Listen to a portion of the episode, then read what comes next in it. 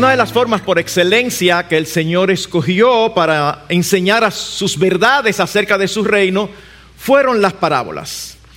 De hecho, en un momento particular de su ministerio, dice la escritura que nada les hablaba sin parábolas. ¿Qué es una parábola? Bueno, una parábola generalmente es una historia tomada de la vida real, una eh, algo que ocurre en la vida cotidiana y Dios, el Señor Jesucristo lo tomaba para enseñar con ello una verdad espiritual. Posiblemente si usted está familiarizado con las escrituras, recuerda que en el libro, el Evangelio de Mateo, cuando llegamos al capítulo 13 nos encontramos allí con las parábolas del reino. Siete parábolas se nos dan allí. Y la verdad es que aunque las palabras siempre son muy iluminadoras, no siempre son fáciles de entender. Pensemos, por ejemplo, en una parábola tan conocida como la parábola del sembrador. Es genial, pero es genial después que el Señor la interpretó. Cuando se dio, nosotros posiblemente estuviéramos igual que los discípulos. Señor, ¿y qué fue lo que tú quieres? ¿Qué fue lo que tú quisiste decir? Y si nosotros seguimos Pensando en las siguientes nos damos cuenta que es lo mismo. El trigo y la cizaña, el grano de mostaza, la levadura, son parábolas que requerían que el Señor diera una explicación. Sin embargo, lo cierto es que también encontramos otras que son sumamente claras de entender desde que las escuchamos. Su significado es demasiado evidente. Y es lo que ocurre precisamente con la parábola que tenemos por delante en el día de hoy y que el pastor Miguel Linares leyó al inicio del culto. El contexto nos dice qué fue lo que motivó esa parábola. Ustedes recuerdan que cada vez que uno tiene que tratar con asuntos de pecado y cómo manejarlos, uno siempre piensa en Mateo 18. Bueno, allí es que está esa parábola. Así que el Señor acababa de decirles a ellos cómo manejarnos cuando un hermano peca contra ti. Parece que eso hizo a Pedro quedarse pensando, bueno, está bien Señor, pero ¿y si peca varias veces y, se, y, le coge con eso que peca siempre de lo mismo y viene y me pide perdón? ¿Hasta cuándo tengo yo que perdonarlo? Así que él viene delante del Señor Jesucristo y le dice, Señor, ¿Cuántas veces pecará mi hermano contra mí que yo haya de perdonarlo? Hasta siete. ¿De dónde sale ese número? Bueno, no solamente que el siete generalmente tiende a ser un número que significa algo perfecto, algo completo, sino también que Pedro debía conocer muy bien la tradición judía. Había una tradición rabínica, es decir, aquellas, aquellos líderes religiosos del pueblo escribían en libros aquellas interpretaciones que ellos entendían que eran las correctas. No sé si ustedes recuerdan uno de los profetas menores. En el libro de Amós hay una forma de expresarse muy particular. Cuando Dios está dando profecías de juicio para las naciones vecinas, la forma en que el profeta Amós lo expresa es, por tres pecados de tal, de tal ciudad no revocaré su castigo. Por tres pecados y por el cuarto, no revocaré su castigo. Así que los rabinos dedujeron incorrectamente de allí que nosotros no podemos ser más buenos que Dios. Así que si Dios solamente perdona a tres y al cuarto juzga, una interpretación errada, pero eso era lo que ellos interpretaron.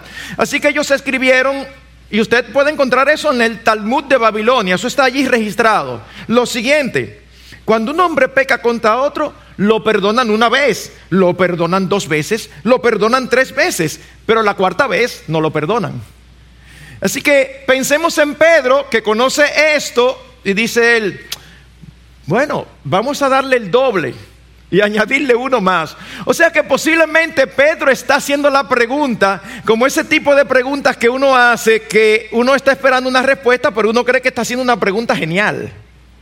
Señor, hasta siete él pensaba que Cristo le iba a decir, wow, tú sí eres generoso, Pedro. Pero la respuesta de Cristo es de verdad impresionante. Le dice, no, Pedro, hasta siete no, hasta setenta veces siete. Uf. Si nosotros estamos familiarizados con las matemáticas, inmediatamente multiplicamos Pensamos que son 490 veces. Eso es mucho, ¿verdad? Bueno, mis hermanos, la idea del texto no es que a las 491, uff, finalmente no tenemos que perdonar. No, no, no. Esa no es la idea. La idea es que no debemos poner límites al perdón. Que nosotros no debemos llevar un, cuentas, no debemos de llevar un registro, porque en algún momento ya estaremos exentos de perdonar. Esa es la idea. No debemos poner límites al perdón. Y esto era lo que el Señor Jesucristo había enseñado. Posteriormente, cuando vamos a Lucas, encontramos una expresión diferente, pero que la idea que conlleva es la misma. Dice el Señor en Lucas 17, 3, 4. Si tu hermano se arrepiente, perdónalo. Y si peca contra ti siete veces al día y vuelve a ti siete veces diciendo, me arrepiento, perdónalo. Nosotros estamos aquí, escuchamos eso como, ah, muy bien. No, no, no. Un, un momentico, un momentico. Siete veces no es una vez hoy, después de dos o tres semanas otra. No. Oiga lo que dice el Señor. Siete veces al día. Y aparentemente por lo mismo. Pensemos en nosotros los padres, con nuestros hijos. O sea, amamos a alguien como los hijos. Los hijos son nuestro tesoro, nosotros los amamos muchísimo. Y no es cierto que cuando nuestros hijos van por la tercera o la cuarta en un día por la misma, ya nosotros estamos impacientes. Y ya llega un momento, no, no, no me veas con lo mismo, tú estás de sinvergüenza. Bueno, pero quizás es genial, quizás es verdad, perdón, lo que están haciendo. O a ti a mí no nos pasa que no importa los años que tengamos de creyentes, todavía pecamos de la misma manera que hace 30, 40 años. Esos son el ejemplo de siete, siete veces al día. Sin embargo, Cristo dice, perdónalo.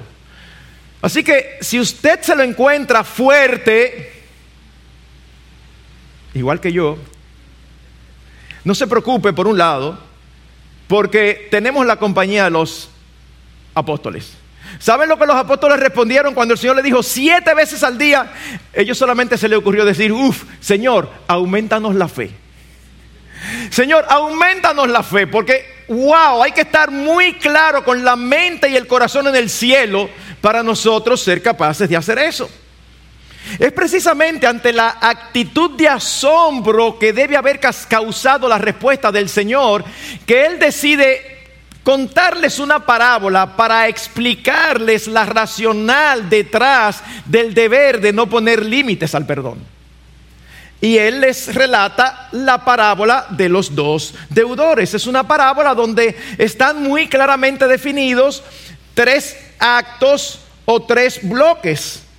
Vemos en primer lugar el perdón del rey, luego vemos la falta de perdón del siervo y luego vemos la reacción del rey ante la falta de perdón del siervo. Eso está muy evidente allí. Así que permítanos tomar una lupa y acercarnos un poquito más a la parábola y ver qué tiene que enseñarnos. El Señor inicia diciéndoles, miren, es por eso que el reino de los cielos puede compararse a cierto rey que quiso ajustar cuentas con sus siervos. El Señor utilizaba frecuentemente la expresión reino de los cielos para referirse precisamente a ese reino gobernado por sus leyes, donde es el rey absoluto y los súbditos son todos aquellos que le han conocido, que se han arrepentido de sus pecados, que han sido hechos nuevas criaturas. Así que Él es el Salvador, el libertador y el Rey soberano de las vidas de los, de los ciudadanos de ese reino. Dice que quiso ajustar cuentas con ellos. No es que vamos a ajustar cuentas a ver cuánto yo te debo y cuánto tú me debes. No, no, no, no. El rey no le debe nada a nadie. Dios no le debe nada a nadie. Todos nosotros, sus siervos, sus súbditos, tenemos una deuda con Él. Y es interesante que la parábola habla de deuda. Deuda. En ningún momento se menciona allí la palabra ofensa o se menciona allí la palabra pecado. Sin embargo, son precisamente estos significados los más importantes. Esta no es una parábola acerca de dinero. Esta no es una parábola acerca del manejo de las finanzas. No. Aunque usa la palabra deuda todo el tiempo, es una parábola acerca de cómo manejar el pecado de los demás. Es de eso precisamente que se trata. ¿O acaso no fue esa la palabra que el Señor usó en el ejemplo de oración que dio cuando los discípulos le dijeron, Señor, enséñanos a orar. Cristo dijo a los suyos que en nuestras oraciones debemos incluir lo siguiente, Perdónanos nuestras deudas, evidentemente no está hablando solamente de dinero, como también nosotros hemos perdonado a nuestros deudores. Es obvio que se refiere a pecados, ofensas, transgresiones. Y hermanos, cuando una obligación hacia alguien no se cumple, ¿qué es? Una deuda. Y nosotros todos, todo ser humano tiene una deuda ante Dios, tiene una obligación. Y cuando esa obligación no se cumple, se convierte en una falta, es decir, en un pecado. Le debemos a Dios no solamente la honra, la gloria y la adoración, sino que le, debemos también gratitud y obediencia. Dios no solamente es nuestro rey, sino también nuestro hacedor, nuestro sustentador y de todos aquellos que han venido en fe y arrepentimiento, nuestro salvador. Así que el deber de todo ser humano, de todo ser humano ante Dios, es proclamar su gloria y gozar de comunión con Él por siempre. Eso es algo que nosotros le enseñamos a nuestros niños desde pequeñitos con el catecismo. Sin embargo, ¿es eso algo que se cumple en la vida de todos nosotros? Sabemos que no. Sabemos que no. No amamos a Dios sobre todas las cosas todo el tiempo. Posiblemente no lo hacemos la mayor parte del tiempo. Ni amamos a los demás como a nosotros mismos todo el tiempo. Posiblemente no lo hacemos casi nunca. Así que tenemos una deuda con el Señor. Estamos en una deuda eterna con Él. Y el balance de todos nosotros aquí, sin excepción, con Dios está en rojo. Nuestro balance, el tuyo y el pastor, porque usted no me conoce. Sí, pero es lo que la Biblia dice. De ti y de mí. Nuestro balance es en rojo. Ustedes saben cuánto era la deuda y es importante. Dice que había uno de sus siervos que le debía 10 mil talentos. Es muy difícil cuando se habla de épocas tan lejanas hacer las traducciones a lo que sería al día de hoy. Así que simplemente para hacer una especie de estimación, se puede uno equivocar en, en dos o tres millones. Pero algunos calculan que era una deuda de cerca de 12 millones de dólares. Se lo traduzco al dominicano, cerca de 685 millones de pesos. Eso era más o menos lo que debía, aunque otros hacen cálculos aún mayores. Un denario era el equivalente al salario diario de un jornalero. En otras palabras, para un jornalero verse con un talento debía trabajar cerca de mil semanas, es decir, cerca de 19 años. Y, el, y, el, y la deuda de este hombre no era un talento, eran 10 mil talentos. O sea, eh, eh, en otras palabras, ¿saben lo que quiere decir? Que la deuda de este hombre era impagable. Era impagable, como la deuda que tenemos tú y yo delante del Señor. No hay forma de pagar la deuda que nuestros pecados causan delante de Dios. El escriba Esdras era consciente de eso. Y por eso dice, Dios mío, estoy avergonzado y confuso para poder levantar mi rostro a ti, mi Dios, porque nuestras iniquidades se han multiplicado por encima de nuestras cabezas y nuestra culpa ha crecido hasta los cielos. Hasta los cielos. Y nosotros conocemos ahora la altura de los cielos mucho más de lo que lo conocían ellos. Es casi infinito. Nuestra deuda es una deuda impagable. Es por eso que dice el apóstol Pablo en Romanos, Romanos 3:20 que por las obras de la ley ningún ser humano será justificado delante de él. No tenemos forma de pagar la deuda que nuestros pecados han causado delante de Dios. No hay forma. Tú y yo, todo ser humano, está en la misma condición que este siervo. Dice el texto o dice la parábola pero no teniendo él con qué pagar, no tenía, no era posible. Su señor ordenó que lo vendieran junto con su mujer e hijo y todo cuanto poseía y así pagara la deuda. Bueno, para nosotros hoy, en, esta, en el siglo XXI y en Occidente, puede parecer extraño eh, eh, esta medida, pero quizás se sorprenderían al saber que todavía el siglo pasado, no, no obtuve datos de la actualidad, pero todavía el siglo pasado, en pleno siglo XX, ocurría esto en algunas naciones orientales, que las grandes deudas eran pagadas con la esclavitud. Así que era imposible. Aún vendiéndose, no era que iban a obtener lo que la deuda implicaba, era sencillamente el refrán para todo perdido, algo ganado. Cuando este hombre escuchó la sentencia, le pasó lo que nos hubiera pasado a ti y a mí.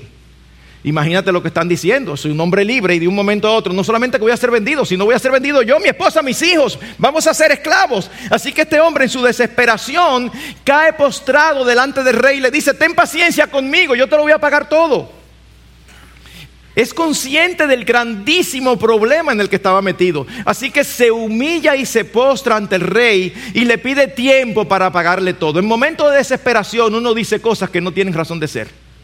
Porque saben que es que no era verdad que, eh, que con tiempo lo podía pagar. Es que no había forma de pagarlo, pero en ese momento es lo que está pensando, cómo librarse de la situación tan desesperada en la que está. Y es en este momento donde nosotros vemos una escena impactante.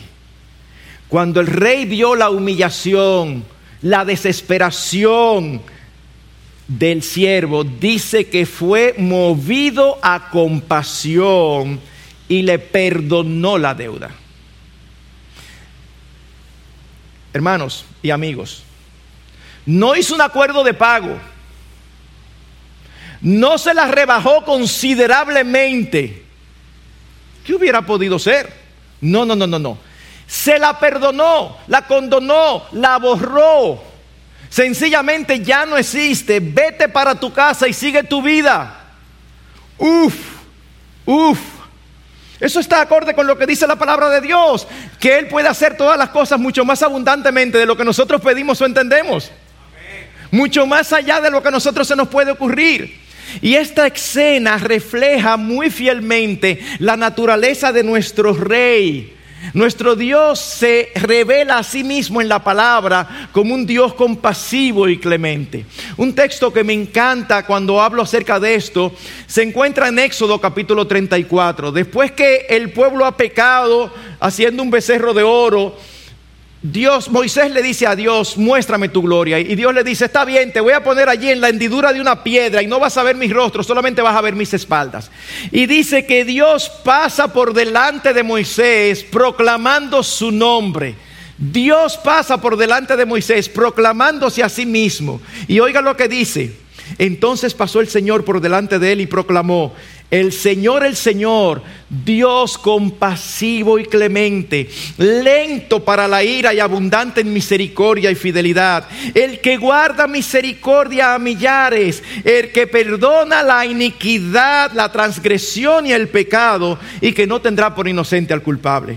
El que castiga la iniquidad de los padres sobre los hijos y sobre los hijos de los hijos hasta la tercera y cuarta generación. Dios mismo se proclama y quizás hubiéramos esperado una proclama como la que oyó Isaías, santo, santo, santo. Pero en esta ocasión, por alguna razón, el Señor prefirió enfocar otro de sus atributos. Compasivo, misericordioso, clemente, tardo para la ira. Mis hermanos, tú y yo estamos aquí hoy porque Dios es tardo para la ira. Si Él no fuera tardo para la ira, hace tiempo que tú y yo hubiésemos sido consumidos por nuestros pecados. Eso es lo que dice Jeremías. Por la misericordia del Señor no hemos sido consumidos porque nunca decayeron sus misericordias. Son nuevas cada mañana. Cada día que uno abre los ojos es un día para uno dar gracias porque la misericordia de Dios, seamos creyentes o no, ha estado sobre nuestras vidas. Dice el salmista en el Salmo 103, los versículos 10 al 12, no nos ha tratado según nuestros pecados, ni nos ha pagado conforme a nuestras iniquidades, porque como están de altos los cielos sobre la tierra, inmensa altura, así es de grande su misericordia para los que le temen, como está de lejos el oriente del occidente, así alejó de nosotros nuestras transgresiones. Miqueas capítulo 7, versículo 18. ¿Qué Dios hay como tú? Ninguno. ¿Por qué? Porque tú perdonas la iniquidad y pasas por alto la rebeldía del remanente de tu heredad. No persistirá en su ira para siempre, porque se complace en misericordia.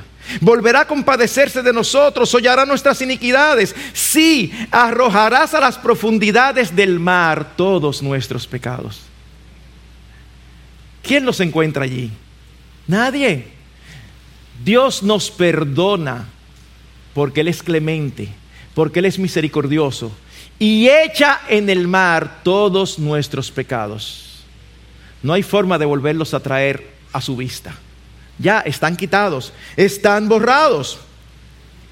Así que, tan significativa como es en la parábola la idea de una deuda impagable, Así de importante es la idea que mueve a Dios a perdonar. Él es compasivo, Él es misericordioso y Él se deleita en perdonar. Con mucha certeza, este siervo posiblemente era de esos funcionarios que estaban en sus provincias encargados de recaudar los impuestos y se parecía a alguno de nuestros funcionarios. Recaudaba los impuestos del Estado, del Estado, porque para deber esa cantidad, tú tienes que manejar demasiado dinero. Demasiado dinero. Este siervo lo que mereciera justicia. Lo que mereciera cárcel. Era que lo vendieran pero este siervo lo que recibió fue compasión. Exactamente la situación entre tú y yo, entre nosotros y Dios, perdón. Nosotros lo que merecemos es castigo y no tenemos forma de salir por nuestros propios medios de esa deuda. Pero allí está la compasión de Dios y nosotros podemos aferrarnos y abrazarnos a ella. Ahora la parábola no termina ahí. Es como, hasta ahí es como, wow, qué hermosa historia. Pero la parábola no termina ahí, sino que vemos el segundo acto. Dice, pero al salir aquel siervo encontró a uno de sus consiervos que le debía cien denarios y echándole la mano lo ahogaba diciendo, paga lo que debes. No fue que el siervo se fue a su casa y pasado el tiempo se encontró con alguien quizá ya no se acordaba. No, no, no, no, no. Eh, eh, es, eh, es, dramática la historia y es a propósito para, para enfatizar la idea que Dios quiere enfatizar. Es que acaba de salir de palacio y saliendo de palacio, acabándosele de perdonar una deuda impagable, él se encuentra con un consiervo que le debe 100 denarios. Y él empieza a cobrarle de manera agresiva. Lo agarra por el cuello. Mira, págame, págame, oíste, págame. Uf, para que nosotros entendamos la dimensión de lo que está ocurriendo, permítanme ahora hacer una comparación. Hace un rato dijimos más o menos el monto de la deuda. Permítame ahora hacer una comparación. No estamos haciendo el traslado a, nuestros días, no. Estamos comparando, estamos hablando de proporcionalidad. Un talento era igual a seis mil denarios. A este siervo se le acaban de perdonar 60 millones de denarios. Hermanos, escuchen esto. 60 millones de denarios. Y ahora él se encuentra con alguien que le debe 100. 60 millones, 100. Uf. ¿Cómo lo aborda? Nosotros hubiéramos esperado que estuviera feliz. No, me olvídate de eso. Ese hombre debía estar contentísimo. A mí me acaban de perdonar algo que yo ni iba a poder. 100 denarios, eso no es nada. Tranquilo. Es más, yo hasta te regalo 100. Eso debería ser la actitud. Sin embargo, no, este, este hombre estaba desafiante y agresivo. Y ante su actitud, la respuesta que le da su acreedor, su deudor, perdón, es similar a la que él le dio al rey. Él le dice, entonces su consiervo, cayendo a sus pies, le suplicaba diciendo, ten paciencia conmigo y te pagaré. Y en este caso sí era factible pagar. Siendo razonable, podía tomarle un año o dos. pero era pagable. No era como la deuda que le acababan de perdonar. Y es en este momento que la historia toma un giro inesperado. Dice versículo 30, sin embargo, él no quiso, sino que fue y lo echó en la cárcel hasta que pagara lo que debía. Eh, eh, ¿Estamos entendiendo? O sea, te acaban de perdonar 60 millones. Vamos a trasladarlo a peso. Vamos, vamos, a decir que un denario era un peso. No es así, pero vamos a decirlo sencillamente para la comparación proporcional. Te acaban de perdonar 60 millones de pesos. Y tú te encuentras con alguien que te debe 100 pesos. Y él te pide lo mismo que tú pediste y te hicieron caso. Pero tú no quieres. Tú no quieres y lo echa en la cárcel. Miren, de verdad, yo creo que la mayoría de nosotros cuando se topa con esta historia se indigna o se molesta con este hombre. Porque es como tan clara la barbaridad, ¿verdad que sí? Es como que, wow, pero la verdad que qué bárbaro. Pero mucho cuidado, mucho cuidado, que no nos pase como a David cuando fue amonestado por el profeta Natán David va donde Natán, Natán va donde David y le dice, rey, yo quiero traerte una causa. Sí, ¿qué pasó? Hoy tú no sabes que había un hombre que tenía una ovejita, una sola. Y hasta dormía con ella, la cuidaba en su casa ahí. Y su vecino tenía rebaños y rebaños y rebaños.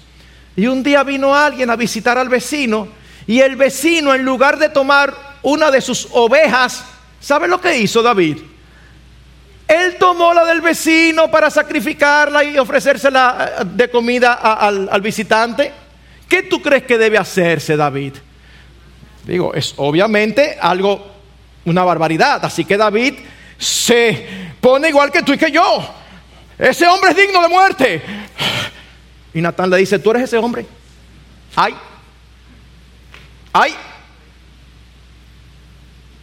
nos incomodamos, y cuando digo amos y me incluyo, no es por educación, es porque estoy en ese grupo.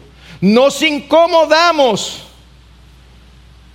cuando vemos esta escena. Pero no es cierto que tú y yo en muchas ocasiones nos comportamos como este siervo.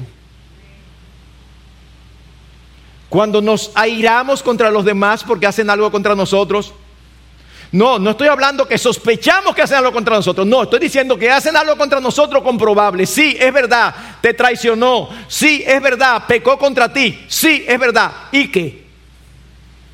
¿Y qué? Y nosotros no hicimos mucho más contra nuestro Dios. Y sin embargo, Él nos perdonó.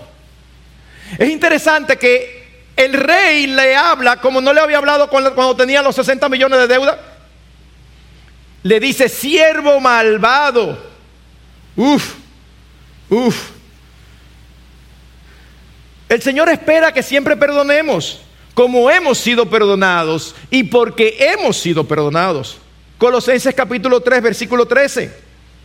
Soportándoos unos a otros y perdonándoos unos a otros. Si alguno tiene queja contra otro, como Cristo os perdonó, así también hacedlo vosotros. Pastor, pero hay que estudiar bien la estructura. Eso mismo, eso mismo que tú estás leyendo, y no hay que estudiar nada. Eso mismo, que debemos perdonar como Cristo nos perdonó. Y ustedes saben que Cristo siempre es nuestro ejemplo perfecto. Eso no fue lo que él hizo. Ustedes recuerdan cuando estaba crucificado, habiendo sido abofeteado, vituperado, maltratado por sus criaturas. Sin embargo, en la cruz una de las últimas palabras que pronunció fue, Padre, perdónalos porque no saben lo que hacen. Y si Él está pidiendo porque el Padre los perdone es porque ya Él los había perdonado. Lo mismo ocurre más adelante con Esteban, el primer mártir de la iglesia cristiana, es decir, el primer creyente de la iglesia muerto a causa de su fe. Y cuando lo están apedreando injustamente porque está proclamando la verdad del Evangelio, antes de morir dice, cayendo de rodillas, clamó en alta voz, Señor, no les tomes en cuenta este pecado. Y habiendo dicho esto, durmió. Antes de morir. La historia está llena, mis hermanos, de creyentes perdonando grandes pecados. En las escrituras, en el pasado lejano, en el pasado reciente y en el pasado muchísimo más reciente. No nos acordamos hace cerca de 60, 70 años de estos misioneros al Ecuador, a los indios Aucas, que fueron asesinados y sin embargo sus esposas luego fueron a vivir en medio de la tribu, perdonaron a esa tribu y luego los cinco asesinos habían conocido al Señor Jesucristo. O pensamos en Corrie ten Boom, por ejemplo, en medio de una de las guerras mundiales, maltratada en, una, en un campo de concentración nazi y después que termina la guerra, se topa con uno de sus verdugos, ella dando una conferencia y él se acerca y le dice, usted me perdona de todo lo que yo hice y le extiende la mano y dice que en ese momento ella empezó a sudar y, empezó a temblar, pero oró al Señor y dijo, Señor, como tú me perdonaste, ayúdame a perdonar igual. Así que ella le extendió la mano y perdonó a ese hombre que había cometido barbaridades contra ella y contra su hermana. O aún más reciente, como en los años 99, en un tiroteo en una escuela, unos jovencitos abrazados para orar y se apareció un jovencito de 14 años y empezó a disparar contra ellos. Tres muertos y cinco malheridos. Entre ellos una jovencita que sobrevivió, pero el disparo la iba a dejar cuadraplégica para el resto de sus días. Y sin embargo, esa jovencita le mandó a decir a ese joven, yo te perdono. ¿Cómo nos sentimos? Están haciendo lo correcto. ¿Por qué son capaces de hacer eso? Porque todos ellos eran conscientes que habían recibido un perdón infinitamente mayor. Y estaban dando de gracia lo que de gracia habían recibido. ¿Cuál fue entonces la reacción del rey? Y esto nos conduce a nuestro tercer y último acto. ¿Cuál fue la reacción del rey cuando los consiervos al ver esto van y le dicen, rey, rey, pero tú sabes lo que hizo este? y le cuentan, no se pudieron quedar callados. Luego de decirle siervo malvado, emite una sentencia contra él. Pero ¿por qué le dice siervo malvado? Porque reclamó su derecho. No, no, obviamente que no, sino por haber sido insensible al favor recibido, por malagradecido, por no dar de gracia lo que de gracia había recibido. Lo que se esperaba de ese hombre era algo tan razonable que el rey le argumenta algo que no importa la cultura, es racional. El rey le dice, no debería, te perdoné toda aquella deuda porque me suplicaste. ¿No deberías tú también haberte compadecido de tu consiervo, así como yo me compadecí de ti? No es algo lógico, no es algo racional. Pero hermanos, ustedes saben cuál es uno de los efectos del pecado en nuestras vidas, ¿verdad? El pecado embrutece. A la gente no le gusta escuchar eso, pero la verdad es que el pecado embrutece. ¿Qué significa? El pecado borra toda capacidad de raciocinio, de lógica. Pensemos, por ejemplo, en la regla de oro. No es sumamente racional. Así como queréis que los hombres os hagan, haced con ellos de la misma manera. E, e, e, es, difícil de entender. O sea, es como, no, pero espérate, es lógico. ¿Cómo que tú quieres que te traten? Así, así. Ah, pues trata a los demás igual. Totalmente racional y lógica y justa. Yo creo que todos aquí quizás podemos decir, es verdad. La pregunta es, ¿y todos vivimos así? No, la verdad que no. La verdad que no. Al contrario, yo creo que todos aquí hemos violado en algún momento este principio. Porque como dice un refrán dominicano, una cosa es con guitarra y otra es con violín. En otras palabras, una cosa es cuando somos nosotros los ofendidos y perjudicados y otra muy diferente cuando somos nosotros los que ofendemos y perjudicamos. ¿No les pasa eso? ¿No le pasa eso a todo el mundo? Cuando somos los ofendidos no entendemos cómo es posible que haya sido capaz esa persona de hacer eso contra nosotros. De verdad, estoy escandalizado del mal corazón. Pero cuando somos nosotros, siempre hay circunstancias atenuantes. No, lo que pasa es que había que entenderme. Mira, yo estaba con muchos problemas económicos y también tengo dificultades. Hay que ponerse en mi lugar. Ah, pero siempre que queremos que nos pongan en mi lugar es cuando somos nosotros los que hemos pecado. Cuando somos nosotros los ofendidos, no.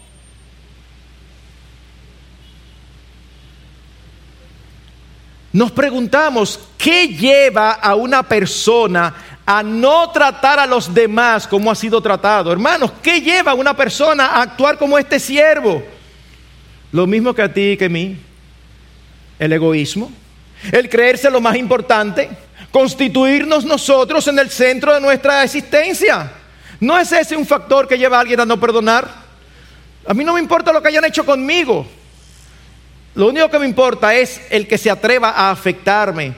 Lo único que tomo en cuenta es aquel que está en contra mía.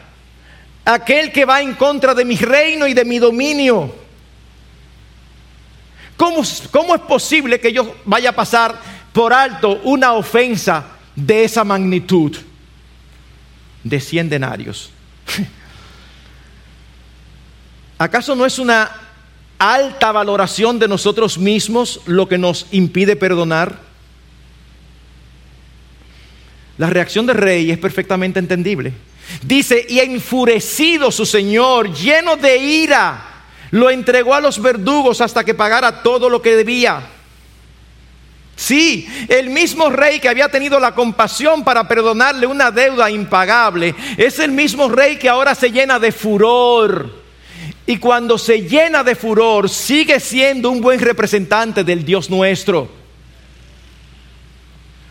A los hombres les encanta en el día de hoy hablar del amor de Dios, de su perdón, de su compasión. Pero cuando uno habla de la justicia, de la ira y del juicio, inmediatamente empiezan a patinar.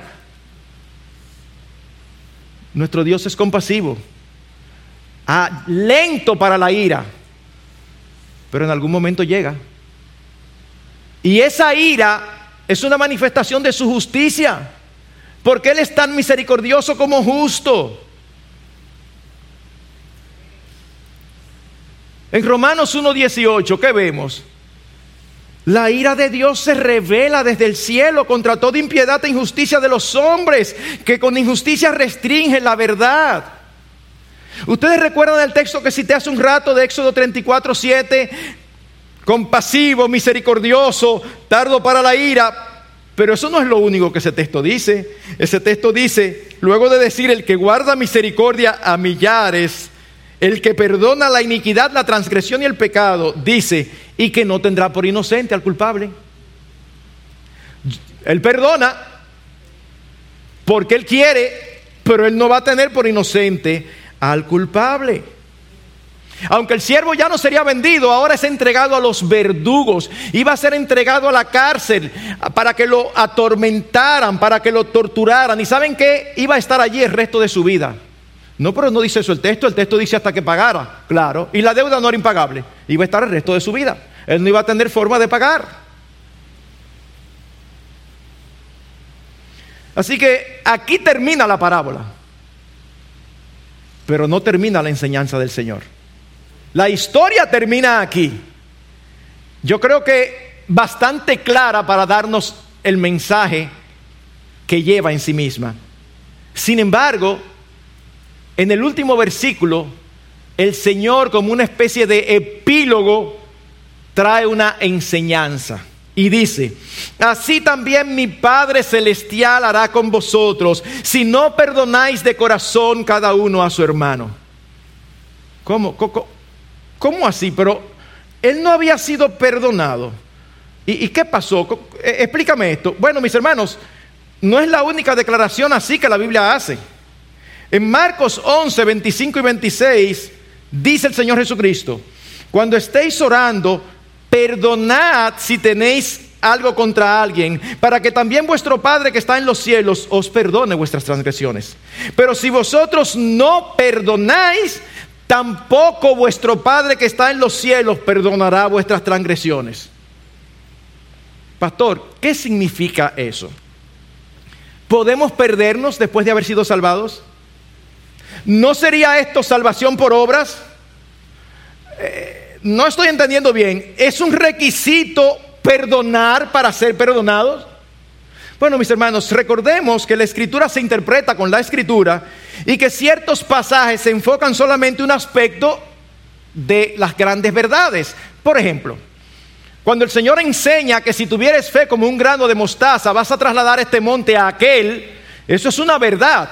Pero ¿por qué nosotros no vemos a las personas trasladando montes de aquí para allá? ¿Es que no ha habido nunca, después que Él dijo eso, nadie con la fe suficiente para hacerlo? No. Lo que pasa que el énfasis en ese pasaje es que Dios responde a la fe de los suyos, pero en otra parte de las escrituras nosotros sabemos siempre y cuando lo pedido esté conforme a su voluntad. Esa parte no es tratada allí, esa parte es tratada en otro lugar. Así que el énfasis que aquí se está dando es de la importancia del perdón. En ese sentido, la falta de perdón es una evidencia de falta de entendimiento de la obra de Cristo a favor de los suyos. Así que una persona que se niega a perdonar puede estar manifestando que hay una falta de vida espiritual en ella, de una ausencia de un conocimiento salvífico. Porque si hay algo claro en las escrituras es lo siguiente, nuestras obras no obtienen la salvación de nuestras almas. Pero si no están presentes, evidencian una falta de salvación en nuestras vidas. Eso es lo que vemos en la palabra. No somos salvos por obras. Ah, entonces las obras no son importantes. Claro que son muy importantes, como que como una evidencia de que hemos sido salvos. Eso es lo que la Biblia enseña. Al principio nosotros habíamos dicho que la compasión y la misericordia es parte integral del ser de Dios, de su naturaleza. ¿Y qué es lo que sucede cuando nosotros somos convertidos. Lo que se llama la regeneración o el nuevo nacimiento. Nacemos de nuevo. Y dice el apóstol Pedro en primera de Pedro 1:4 que hemos cuando nacemos de nuevo somos hechos partícipes de la naturaleza divina. Y esa naturaleza divina en nosotros nos lleva a perdonar como él perdonó. Así que lo que sí estamos seguros es que una prueba de que hemos sido salvados es que también somos capaces de perdonar. Alguien que no es capaz de perdonar está dando una mala señal y nos está poniendo a sospechar que no ha habido una obra de gracia en su vida. Es por eso que el perdón es un deber cristiano muy, muy enfatizado en todo el Nuevo Testamento. Y al mismo tiempo su desobediencia supone la exclusión del reino de Dios. Una vez más, permítanme ir al modelo de oración. Mateo 6:12. Dice, cuando estemos orando, perdónanos nuestras deudas como también nosotros hemos perdonado a nuestros deudores. Ven aquí el principio, o sea, se supone, se asume que si tú y yo somos creyentes, hemos perdonado como fuimos perdonados. Pero en esa misma porción, dos versículos más adelante, es decir, versículo 14 y 15, lo expresa de una manera que puede traer confusión. Dice, porque si perdonáis a los hombres sus transgresiones, también vuestro Padre Celestial os perdonará a vosotros. Pero si no perdonáis a los hombres, tampoco vuestro Padre perdonará vuestras transgresiones. Una vez más, la forma en que está expresado pareciera enfatizar una salvación por obras. Necesitamos perdonar para ser perdonados. Pero permítanme visualizarlo desde otro ángulo para ver si nos entendemos. Necesitamos creer para ser salvos. Necesitamos la fe. Claro. Dice Hebreos, sin fe es imposible agradar a Dios. Si tú o yo no tenemos fe, es imposible que seamos salvos. Necesitamos ser santos, necesitamos santidad para ser salvos. Claro que sí. Dice Hebreos también, 12:14, que sin santidad nadie verá al Señor. De igual modo que sin fe y sin santidad nadie verá al Señor. De igual modo, nadie que no perdona será perdonado. Pero todo esto proviene de Dios por su gracia. Es Dios quien produce esto en nuestros corazones. Aunque al mismo tiempo no es Dios que cree, no es Dios que tiene que ser santo y no es Dios que perdona. Somos tú y yo que tenemos que hacerlo. Ahora bien, a fin de cuentas, a fin de cuentas, En lugar de enredarnos en declaraciones teológicas que tienen su valor y tienen su lugar, pero no es el de esta parábola. En lugar de enredarnos allí, lo que debemos de entender es que el perdón es demandado si queremos tener seguridad de perdón de Dios en nuestras vidas. Ese es el punto. Dicho de otra manera, nadie que se resiste a perdonar puede tener la certeza de que ha sido perdonado. Lo voy a repetir, lo voy a repetir. Nadie que se resista a perdonar puede tener la certeza de que ha sido perdonado. Pastor, pero es que, es que, usted, es que usted no sabe lo que me han hecho. Usted no se imagina la traición, alguien cercanísimo a mí. Yo no quiero ser insensible a lo que te ha pasado. Y posiblemente es mucho más duro de lo que yo pueda imaginar. Pero eso no elimina la verdad de que lo que tú le has hecho a Dios es incomparablemente mayor. Y Él te ha perdonado. Esa es la esencia de esta parábola. Hay aspectos importantes que hemos señalado, pero la esencia de esta parábola es esa. Alguien lo expresó de esta manera. La falta de perdón es una ofensa a Dios, no menos grave que la fornicación o la borrachera, aunque algunas veces se considera más aceptable. Ciertamente se puede ver con mayor frecuencia entre el pueblo de Dios que los pecados que típicamente consideramos como atroces. Hay un grupo de pecados que cuando un creyente lo tiene como, uh, pero la falta de perdón, no, la falta de perdón siempre hay que entender a la persona, hay que colocarse en su lugar, porque mira, es muy duro. Y no decimos que no lo sea. Termina diciendo, pero las escrituras son claras en cuanto a que Dios desprecia a un espíritu no perdonador. De hecho, las características de los que no conocen a Dios y que han sido entregados por Él a una mente depravada, la encontramos en Romanos 1, incluye sin amor, despiadados y en la base de su condición no honraron a Dios ni le dieron gracias. Todas estas características las tenía este siervo malvado. Conclusión, conclusión. Es obvio que el propósito de esta parábola no es tratar todos los aspectos relacionados al perdón. Hay aspectos que se quedan en el aire. La parábola no trata la importancia del perdón para el que perdona. La parábola no, trata nada de eso, de, de cómo cuando uno perdona se quita una carga de arriba. Eso nosotros lo encontramos en otros pasajes. La parábola tampoco trata del aspecto relacional Un cónyuge es consistentemente infiel al otro. ¿Saben qué? El cónyuge perjudicado no tiene otra opción que perdonar. Eso es lo que trata la parábola. Pastor, entonces tiene que seguir con esa persona aunque esté infiel, infiel, infiel, infiel. No, no, pero entonces no entiendo. No, lo que no es una alternativa es perdonar. Perdonas y sigues o perdonas pero no sigues. ¿Ven? Lo que no es negociable es el perdón. El aspecto relacional no es tratado en esta parábola. Así que yo sé que nosotros todos tenemos la tendencia a concentrarnos en aquellas cosas que no, que no sabemos. Pastor, pero espérese, porque mire, hay que analizar, porque no es así tan fácil. Nos parecemos a, esos inconversos cuando tú le estás predicando el Evangelio y ya no tienen respuesta y entonces te preguntan, pero ¿y, qué pasó con los indios que no se le predicó?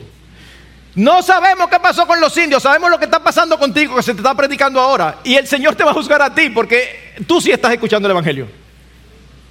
Entonces, hermanos, no nos enredemos en las patas de los caballos, no nos enredemos en detalles aquí o allá.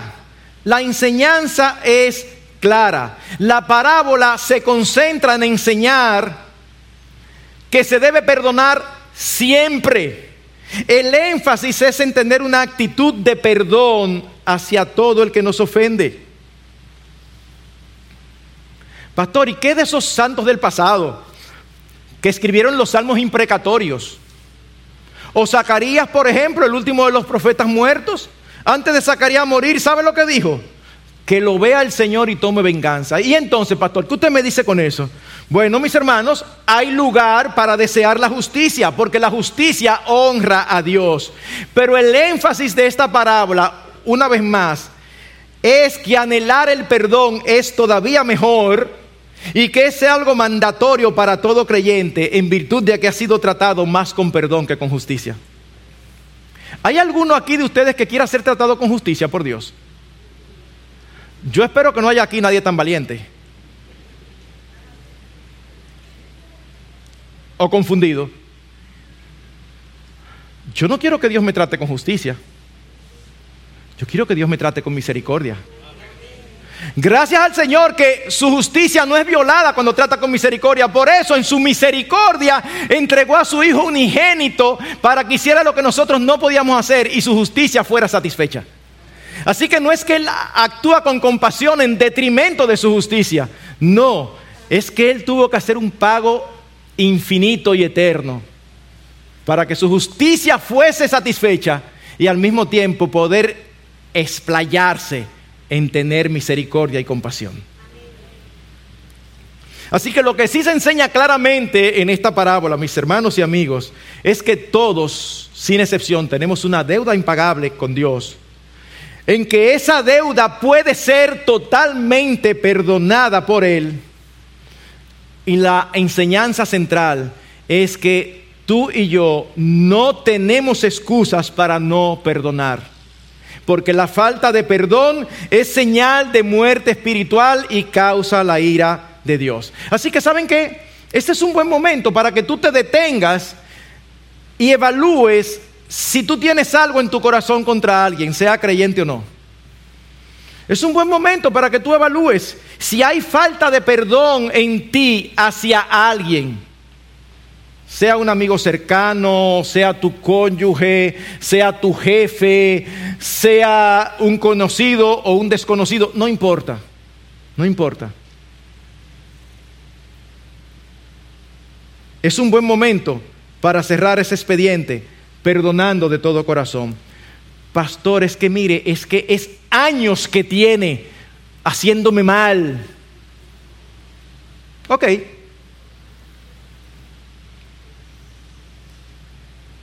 Está bien. No son 100 denarios los que tú debes. ¿Por cuánto quieres que lo multipliquemos? Por dos. ¿Es significativo? 200. No, no, no. Vamos a multiplicarlo por 10. ¡Wow! Mil denarios.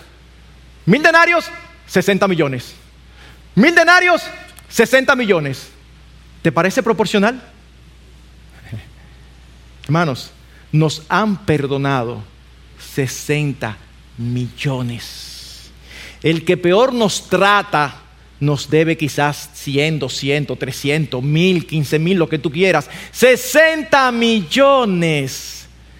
Mis hermanos, nosotros debemos andar por ahí, tú y yo, con un corazón perdonador, para alabanza del Señor Jesucristo y como una muestra de gratitud. Y finalmente, tú puedes estar aquí y nunca haber experimentado arrepentimiento de tus pecados y clamar a Cristo que te salve. Tú también tienes una deuda impagable. Tú tienes una deuda impagable. Cristo está aquí hoy diciéndote, ven a mí y yo la voy a saldar para siempre. Ven a mí. Póstrate ante Él, que Él tiene misericordia de todo al que Él viene. Aquellos que ya hemos sido salvados, no tenemos excusa para no perdonar a los que nos ofenden, nos hacen daño y pecan contra nosotros. Así que si queremos evaluar nuestra condición espiritual, hay muchos parámetros en las escrituras. En el día de hoy, evalúate en base a si tú perdonas o no.